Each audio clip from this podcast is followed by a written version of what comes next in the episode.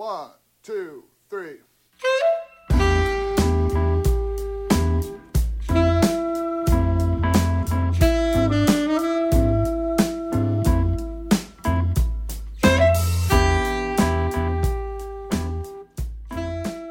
Welcome to Live Mic, Best of TPL Conversations, our regular Toronto Public Library podcast series featuring curated discussions and interviews with some of today's best known and yet to be known writers, thinkers, and artists recorded on stage at one of Toronto Public Library's 100 branches.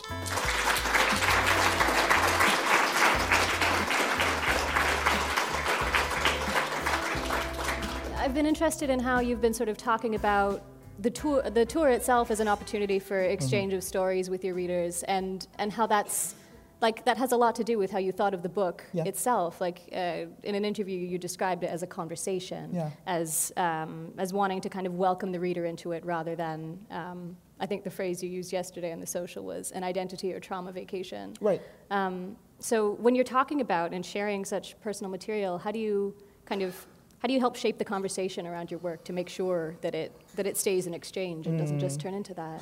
Um, well, I think every project is, is different. Um, but with this, I mean, you know, the title, How We Fight for Our Lives, before you have opened the book, you know, I, I've said something to you about my intention, um, that this is about you too, you know, and, and I, I, I do think we're all fighting for our lives, whether we know it or not.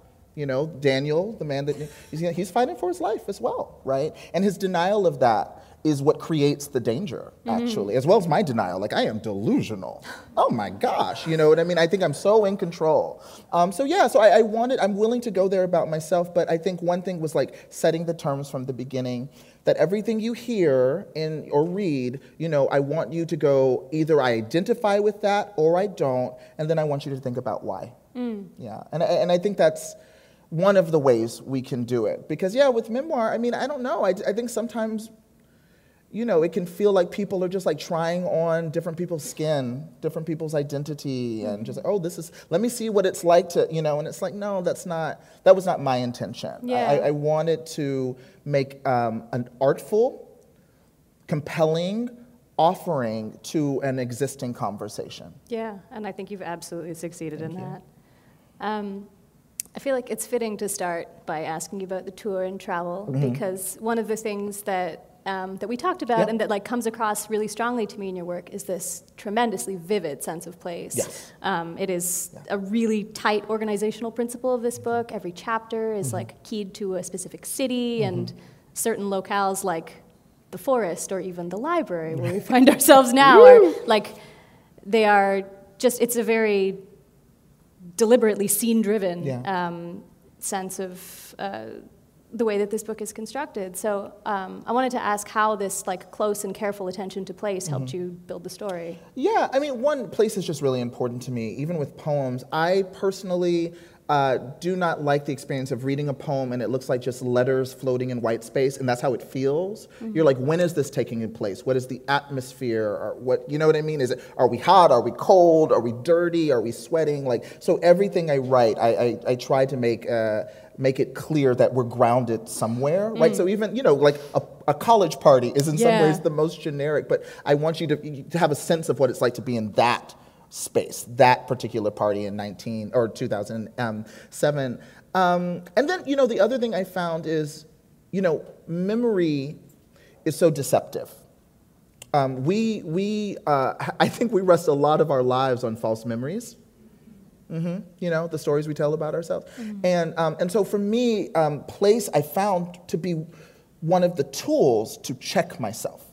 You know, so you see it, like based on what I read tonight, it's like, okay, what would you be doing if you were at the kitchen in the party? Okay, well, I'd be getting a drink. Oh, you know, oh, there were jello shots. Oh, okay, from standing at that point at the counter, I could see the DJ. Okay, so what would you do? Oh, I would be shouting songs. Like that, that's where the details are coming from. Where did you do, what, what would you do if you got tired of that? Oh, I would weave through and end up on the porch. What did you do out on the porch? You know what I mean? And, and so that's how within reason, I tried to um, control the details because as a poet, I'm like, ooh, this, da, da, da, you know, like poetry is just like follow the sound, follow the image, and you don't know. But that's a, a, a dangerous impulse mm. if you're writing the memoir. So for me, it was really about like, what would you be doing in this room? where would you go next? You know, if you were in the living room in Lewisville, Texas, and your mom was in her bedroom watching the TV, what would, you know, and so that's how I kind of kept myself on track. Yeah, I feel it in your poetry as well, though. And like, I think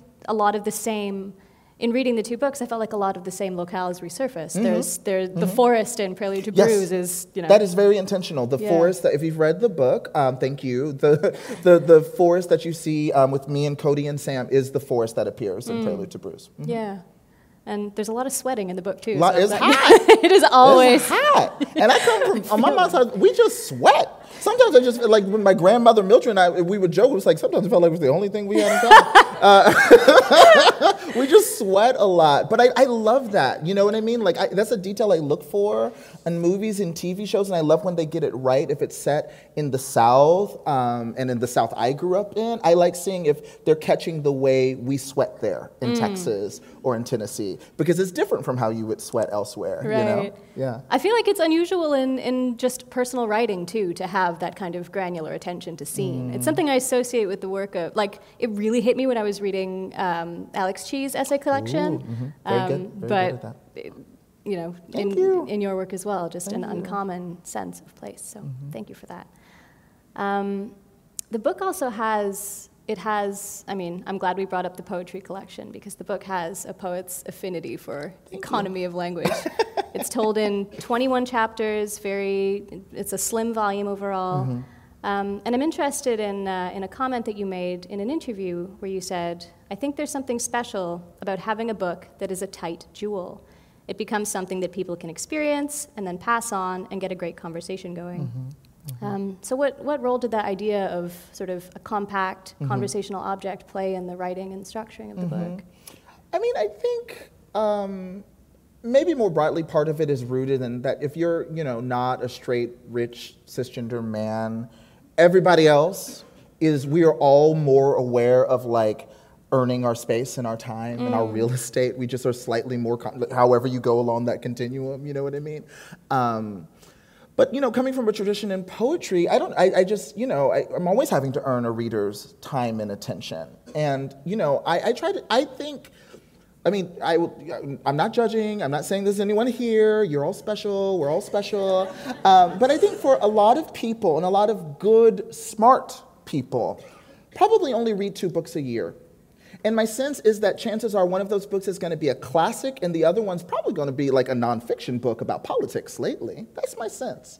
And I'm not going to ask people to choose how they use their time. That's between them and their conscience. But you know, I- uh, listen, I, between events today, I've been like, should I be following this impeachment thing? You know what I mean? So, so, so that that is the culture in which books then come in.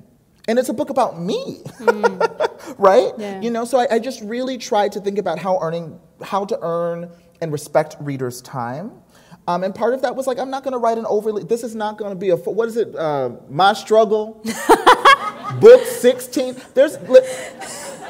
There's not going to be like a Marvel universe built out of how we fight for our life. You're not going to hear Scorsese and everybody arguing about like the spin-offs of how we fight. Like I, I really wanted to keep the book tight and with purpose at every moment, and even to the point that I, you know, and I was nervous about it, but like opening the book with a poem that literally lays out in many ways the entire trajectory of the book. I let you know at the very beginning, like my mom um, was a lifelong smoker and she has a heart attack and she's going to die in the book. You need to understand this. So that in the first chapter, when I mention every day she gets home from work, she doesn't even want to talk until she has that cigarette because it's how she dealt with stress as a single mom working two jobs. That's not just color, right? Because you've read the poem, you go, oh, this matters, you know? And so I was just trying to do that. And I just, I don't know, I think a lot of, a lot more writers, and it's not just men, but it's usually men, um, and their editors, especially when they become famous, uh, they start writing these big bloated books Yeah.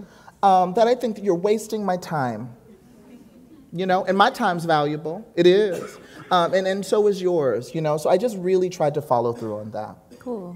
Yeah. How did you decide on kind of the size of the units by which the book would move? Was it that i didn't know Yeah. that was really organic um, the book was going to be even shorter by the way oh my editor we decided to expand the book to to follow through on the totality of, of my mom's story, okay. you know. So the entire last act of the book was not going to be there. Um, but yeah, it would. Uh, it was just organic, you know. I think, and I'm like this with my poems. Um, I. I know I finished a poem when I write something that makes me go, oh my. well, you know what I mean? So that like I might as well make a weapon out of myself. while I was like, line break, bitch. Yeah. We done we done did that. you know what I mean? Like that was the end of my writing day that day. You know what I mean? It's like mm. because you know, again, it's like you know when you did the damn thing, and and to me, you know, the the, the response is the who those moments you have, you know, when you're reading work. I think writers need to pay attention to them, that as well when they're creating it. And so yeah, I try to pay attention to it, and you know, like Yusef Komunyakaa said that the the ear is a wonderful editor, and yeah, so I read everything out loud. I've as I was writing, I read every sentence of it out loud. You know, anytime I basically had more than two paragraphs. Um, once I felt confident enough, I would start reading and then go back and revise. That's amazing. And I love the the sort of like the mic drop theory of editing yourself because I feel like the, the common story is is you know you or common advice is sort of you know you, you write till you feel good and then you like push yourself into the next sentence or the next paragraph so you have somewhere to start the next day you get a rolling start but this like I mean, one, you know, one, you, that is why you find a good editor. yeah You know, and, and I was tremendously fortunate to find my editor in Simon and Schuster. He's now at Macmillan, uh, John Cox. Oh, what a joke! My editor ended up being a blonde-haired, blue-eyed, straight white man from Connecticut. ooh Go figure. A lesson for us all, you know. But he's a good listener, which most of those men are not. And uh, he was great. So we developed trust. So that was the other thing that I could have my like, oh, I did it, and then send it to him. And I would send. The, I sent the book in very small sections because I was like, I'm not going to do this thing where you don't hear from me for six months, and then I turn in like 150 pages, and then wait six more months. No, no, no, no. I was texting him. You know, with that, that paragraph that leads to the like the goddamn everyman, I texted it to him. Oh my and I was like, Let me, we, we gonna be fighting for our lives. You try to take this out the book. you know, so it was a real like um, collaborative dynamic. He's wonderful. I mean, I was texting him as recently as a few hours ago. Yeah. You know, because I want to now share the joy that he has helped me create. Um, but you know, I, I trusted that I could do what I do, and he would let me know, and I would have another opportunity. So many opportunities to edit, and then copy edit, and then proofread the book. And he would always just like let me know if he was like, "I'll tell you when." When it's like actually the last time. That is know? good. Yeah, which will probably be like tomorrow. We'll see. Yeah, that's okay. So the, this sort of this exchange, this conversational, communicative process Mm-hmm. is like in the DNA of the book. Yeah, I mean, I, I think there's, um, I think sometimes people are thrown by me understanding the, the fact of my value. Hmm. I think sometimes people are thrown when I'm like, I understand that I'm an excellent writer.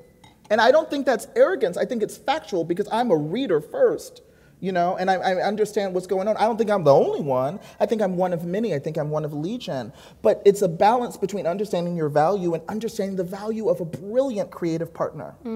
You know, and that was true for my agent who was looking at the book before I submitted it. And then, you know, your editor. You, you can't work with people if you don't trust them to tell you the truth. Yeah. Um, and I was really fortunate to find an editor that I felt that way. And then it was like, let's go, That's you know? amazing. Yeah. I feel like I've learned so much from just how good you are at knowing your own sense of value. Like Mm-hmm. even even your um, your website bio. Oh, Can I can I quote it from memory? you memorized it? It's just so Go memorable. on. Saeed Jones is that bitch. Hey, He has written two books, both of which are excellent. And then it says like go read them, yeah, yeah, and then there's the links. I, to be fair, I was stoned on the couch but you kept it with my best friend who's like a web designer, and I was like, yeah, yeah, yeah, yeah. But yeah, I mean, I don't know. You know, I, you know, I stand on the shoulders of giants. And I will forever remember the moment I saw Toni Morrison on a YouTube clip in conversation with Charlie Rose. And, and he was just lucky to be there. And he, compliment, he complimented her at one point. And then, you know, I saw, I saw Toni Morrison uh, in person in New York three times. The fortune, tremendous fortune to see her three times um, while I was in, living in New York City. And people would compliment her. And, she, and that, that was the first time I saw it, but it wasn't the last. And they would just like go on and on and on and on. And sometimes she would say, thank you. Um, but often she would just like, and the silence like the way she could like do that and hold her breath and as someone who i have these moments of bravado and then i feel myself rushing to try to like but but also thank you you know she didn't do that. She just went you know it was like saying toni morrison it's november. And she's just like you know? And i think as a reader as a future writer as a gay black boy in america oh my God, to see an older black woman fully own her brilliance mm. and the significance of her brilliance. She didn't keep it to herself, she was sharing it with all of us. You know what I mean? Mexico loves Toni Morrison. Did y'all know that? If you watch the documentary about her, watch pieces of I. Mexico loves Toni Morrison. You know what I mean? So she, she made a global contribution.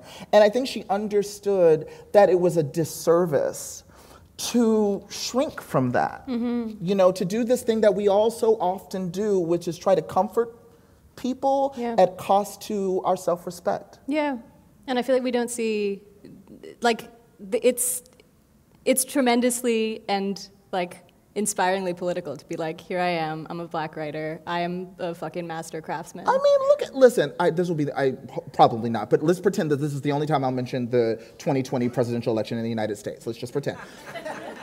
It is still radical for any of the women currently running for the Democratic nomination to get on stage and say, I am qualified, period. Mm. That is a radical statement. They say that, they show, thank you, they show up and people are like, how dare you?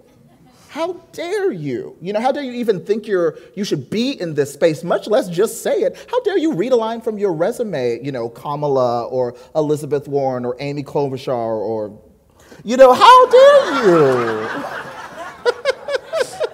so I, you know, we see this, and I, have been thinking a lot about what we can learn from joy mm. and praise, um, because it's not a space where I think we have a very vibrant public conversation about all. what we can learn from it. Yeah. yeah. So thank you for contributing to that. See, I still was like. Mm. I also, I, am I'm, I'm now very sort of self-conscious that I've been com- yeah, complimenting you a lot. It's a journey. It's a journey. We'll get there together. I mean, I'm not going to suddenly start, you know, hurling insults. Um, okay. Trash. no. Um, Okay, so we were talking about we're talking about place. We're talking mm. about how kind of intimately known and mapped the book is.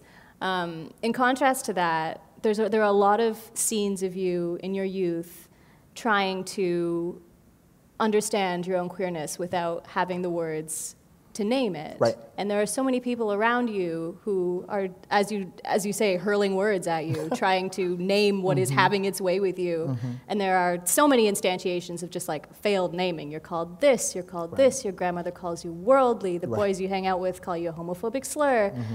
Um, I'm I'm just interested in this pattern of of, of failed naming as it kind of mm-hmm. frustrated the process of coming to self knowledge and why yeah. you kind of chose to use that as a figure that kept coming up. Yeah, I mean, uh, you know, I think one, I think Toni Morrison, in part, the way she uses names and, yeah. and throughout her work, I think is interesting and drew my attention to it. That the failing of names and the way names kind of become curses or burdens or destinies. You know, Saeed, um, and it depends on who you ask, um, depending on you know where in the world they're coming from. But you know, Saeed in Arabic, you know, it means happy and fortunate. Happy could mean gay. Uh, you know, it, it means good news. It means like the leader bringing it. It has all these, but a very positive, you know, connotation. And when I've struggled with depression, as I have, I, you know, the, one of the insults that I hurl at myself is like I'm not living up to my own name. Mm. Um, so I think about that a lot, and the fact that we name kids often with great meaning before we've met them, right? Don't know anything about these children except they came from us. And here we are, like, here's the name I'm giving you, you know, and then here's the blue or the pink blanket. You know, it just, it all just snowballs really quickly. And so I wanted to capture the experience of that I think young people still have. Of, I think young people often just feel like that, that we're just yelling at them constantly. Mm. You know, I think young people, especially young people who are really curious about the world, often feel they're just surrounded by these tall people who are just like it's like the, the Peanuts cartoon. Yeah, yeah, wah, wah, yeah, totally. and um, and and that was a lot, just anyway, you know, especially like from loved ones. Mm-hmm. Um, and and so I'm interested in how we can try to love people and do loving things, and it can still be hurtful. Um, and and certainly how strangers, you know, like a, a pastor emerges in the book, and you see how little he knows about me, and then he just does something just life changing. You know, from my grandmother, and my mother, and I, knowing so little. Um, so I, I think that's interesting, and maybe it's my way of uh, engaging a conversation about stereotypes or, or whatever. But I, I, I didn't want to do that in a didactic way. Yeah. So I thought it was just helpful to kind of ground things in my, my own experiences. Yeah, a, a passage that um, that is very powerful and comes up a lot uh, in that I've noticed comes up a lot in interviews and press for this book is um, is the line about how um, there should be a, a hundred words for the way that a black boy can lie awake at night, um, and there aren't. But what there are instead are just a kind of Yeah. there are a hundred different things that you were called that you Uh-huh. are All not. kinds of slurs. Yeah. Um, and and I guess too, like why I was interested in that moment is because the people around you, the, the objects around you, like the Baldwin novel, like Mm. the photograph of your mother's friend, they, they seem to have a kind of knowledge that you can't quite access yet. Um, And I Mm-hmm. Yeah. just Yeah, I mean, uh, listen, like when I say like I did the best I could with what I was, I did feel I earned that line because you see, I'm like I'm definitely trying. To fi- Yeah. I'm going to the library. I'm, you know, it's like holding on to like the the tail of my mom's dress, like asking her questions. I, um, I'm I'm running into hookups and relationships um, because sex is fun uh, and I deserve, but also um, because at the time that I was growing up, like 1998, you know, was when I turned 12, and so all of this, um, you know, marriage equality doesn't exist, was never going to happen. It was never going to happen. You know, um, uh, sodomy, sex between two men, was illegal technically in the state of Texas where I grew up until I was a junior in high school um, when it was,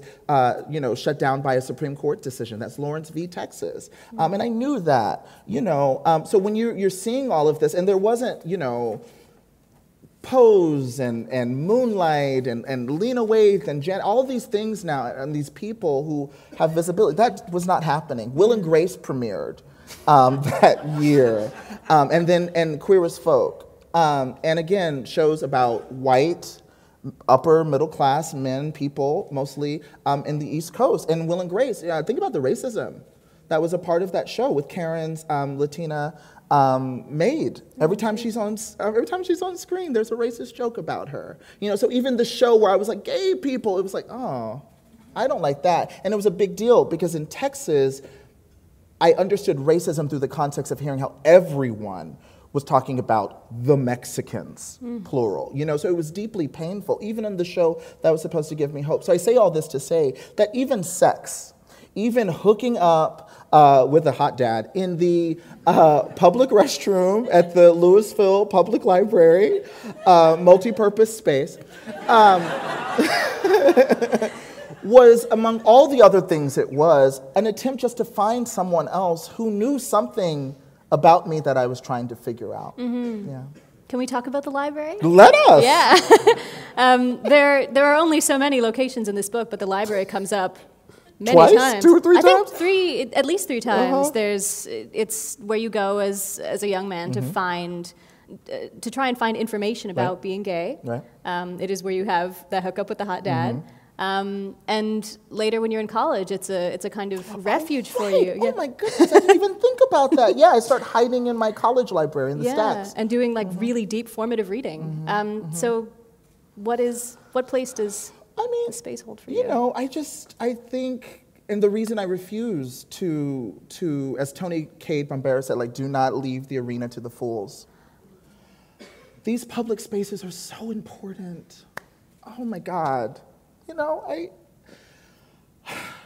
Uh, imperfect as my experience was, particularly early in the book, when you see me go and I, I find like sociological books about homosexuality, homosexuality, um, and they were all about HIV/AIDS. They were all out of date, and they scared the hell out of me and put truly the fear of death in me, which was not fair and not deserved. Um, but it was a place I could go. I went back. I spent so, you're right, I spent so much time at the library. I don't even include that usually in high school, I would get to school early. Um, for almost all four years of high school, and uh, about an hour early before the morning extracurricular activities, Wow. because clubs would meet, just to be in the library. I just think it's a, for me, it was a comforting space. No one ever asked, as a young black man, you know, no one ever said, What are you doing here? I never felt that, you know, I wasn't being followed around by a security guard, which would happen at the mall, Yeah. you know, for example, where other teenagers felt comfortable killing time. The library was my space, and there was just so much. You know, and so I, I loved it. And yeah, I just, you know, we have to fight for these spaces, y'all. And I know you know that. Um, and yeah, it's just important to me to the point that in some ways I take it for granted, you know. But I just think um, an interesting thing about representation, you know, we're really focused on TV and film. Um, but, you know, there's such a radical tradition in book publishing, you know. So, and I think another country was an example of me finding this book that was in, for its time incredibly transgressive and just like light years ahead of every other form of media.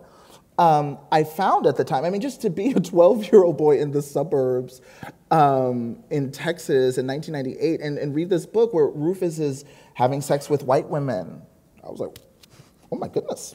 Oh my gosh, you know, um, where my grandmother, when I was a little kid, she would get mad at me even befriending white girls at school because she would say, "You've got to beware of their fathers." Oh. That's what I kindergarten, by the way. Um, that's what I grew up. So seeing interracial relationships was like, whoa, wow. And then he like has sex with men, and I was like, whoa. And then he's having sex with women again, and I was like, what is going on? you know, because I didn't know what bisexuality was. You know, but it just just that the rep, forget the plot, forget the language, just the existence of people living lives that until then felt like were written in invisible ink or something, you know, um, was really powerful. And, and libraries, and my mom's home library, right, um, are just really important, you know, to young people, especially to kids who I think were like me, where, um, you know, I was so afraid, like I said earlier, of messing up. Yeah. and I, I was afraid to go to talk to adults and, and to ask for questions.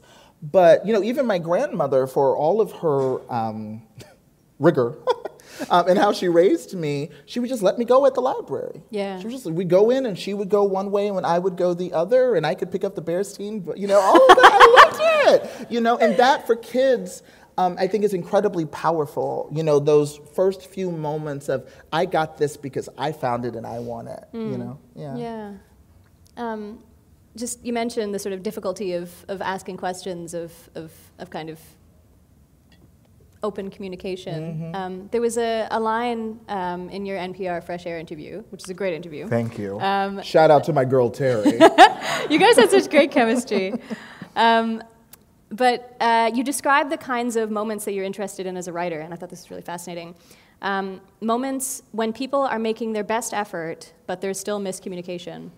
Um, and I feel like we see a lot of really moving instances of that in this book between you and your mom. And I'm wondering if you could speak to that a little bit. Yeah, yeah. I mean, you know, I'm always, uh, you know, for, for six years I worked at BuzzFeed News as, as an editor, LGBT editor, uh, executive culture editor, and then I was hosting a morning show. So I was just seeing, you know, books, but also just narratives and, and kind of getting a sense of what, we're, what is well covered and what isn't. And, you know, what I realize is that we don't have enough. There's, there certainly are examples, but we don't have enough of um, examples of books uh, that spend time with the more subtle spaces in our relationships, like loving, generally healthy relationships. This isn't a book where, you know, I come out to my mom and I'm kicked out of my house.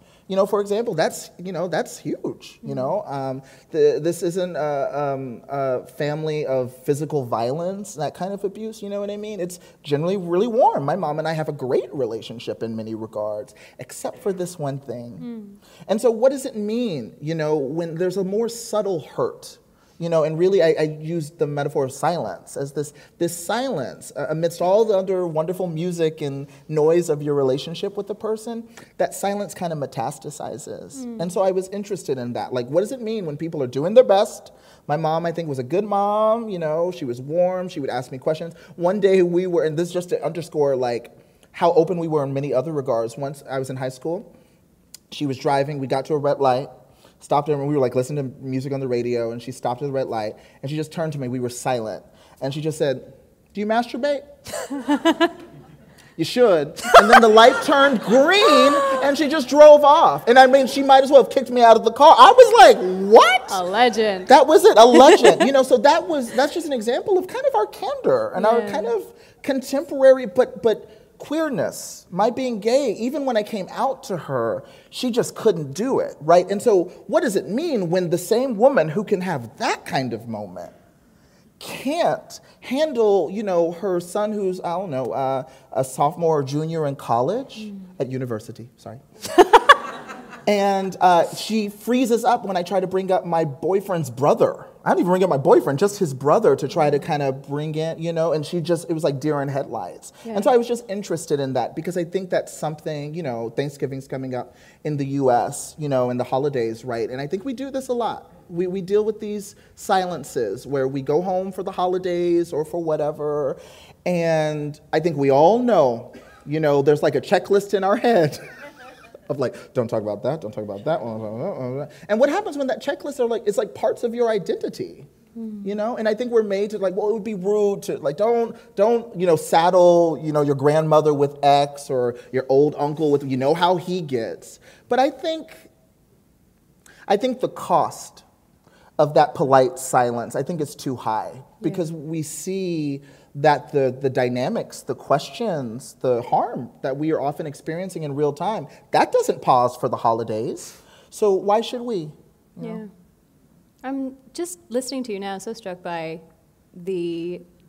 When you said that there were sort of gaps in loving relationships that you felt weren't addressed, or when, when you were talking about how people have so many demands on their time, so they're, you know, this is the kind of story I'm going to tell about myself mm-hmm. to put into the world. Just the like depth of like ethical thought that went into putting this book oh, into the world. thank you. That's that's tremendous. Yeah. I suspect that that is uncommon. I mean, you know, it, maybe it's an uncommon time, right? I mm-hmm. mean, it's, it's really not for nothing that the entire time I was writing this book, from the time I was like editing the, the early drafts that became proposal and then sold it and then was writing to its completion, um, I was in a newsroom.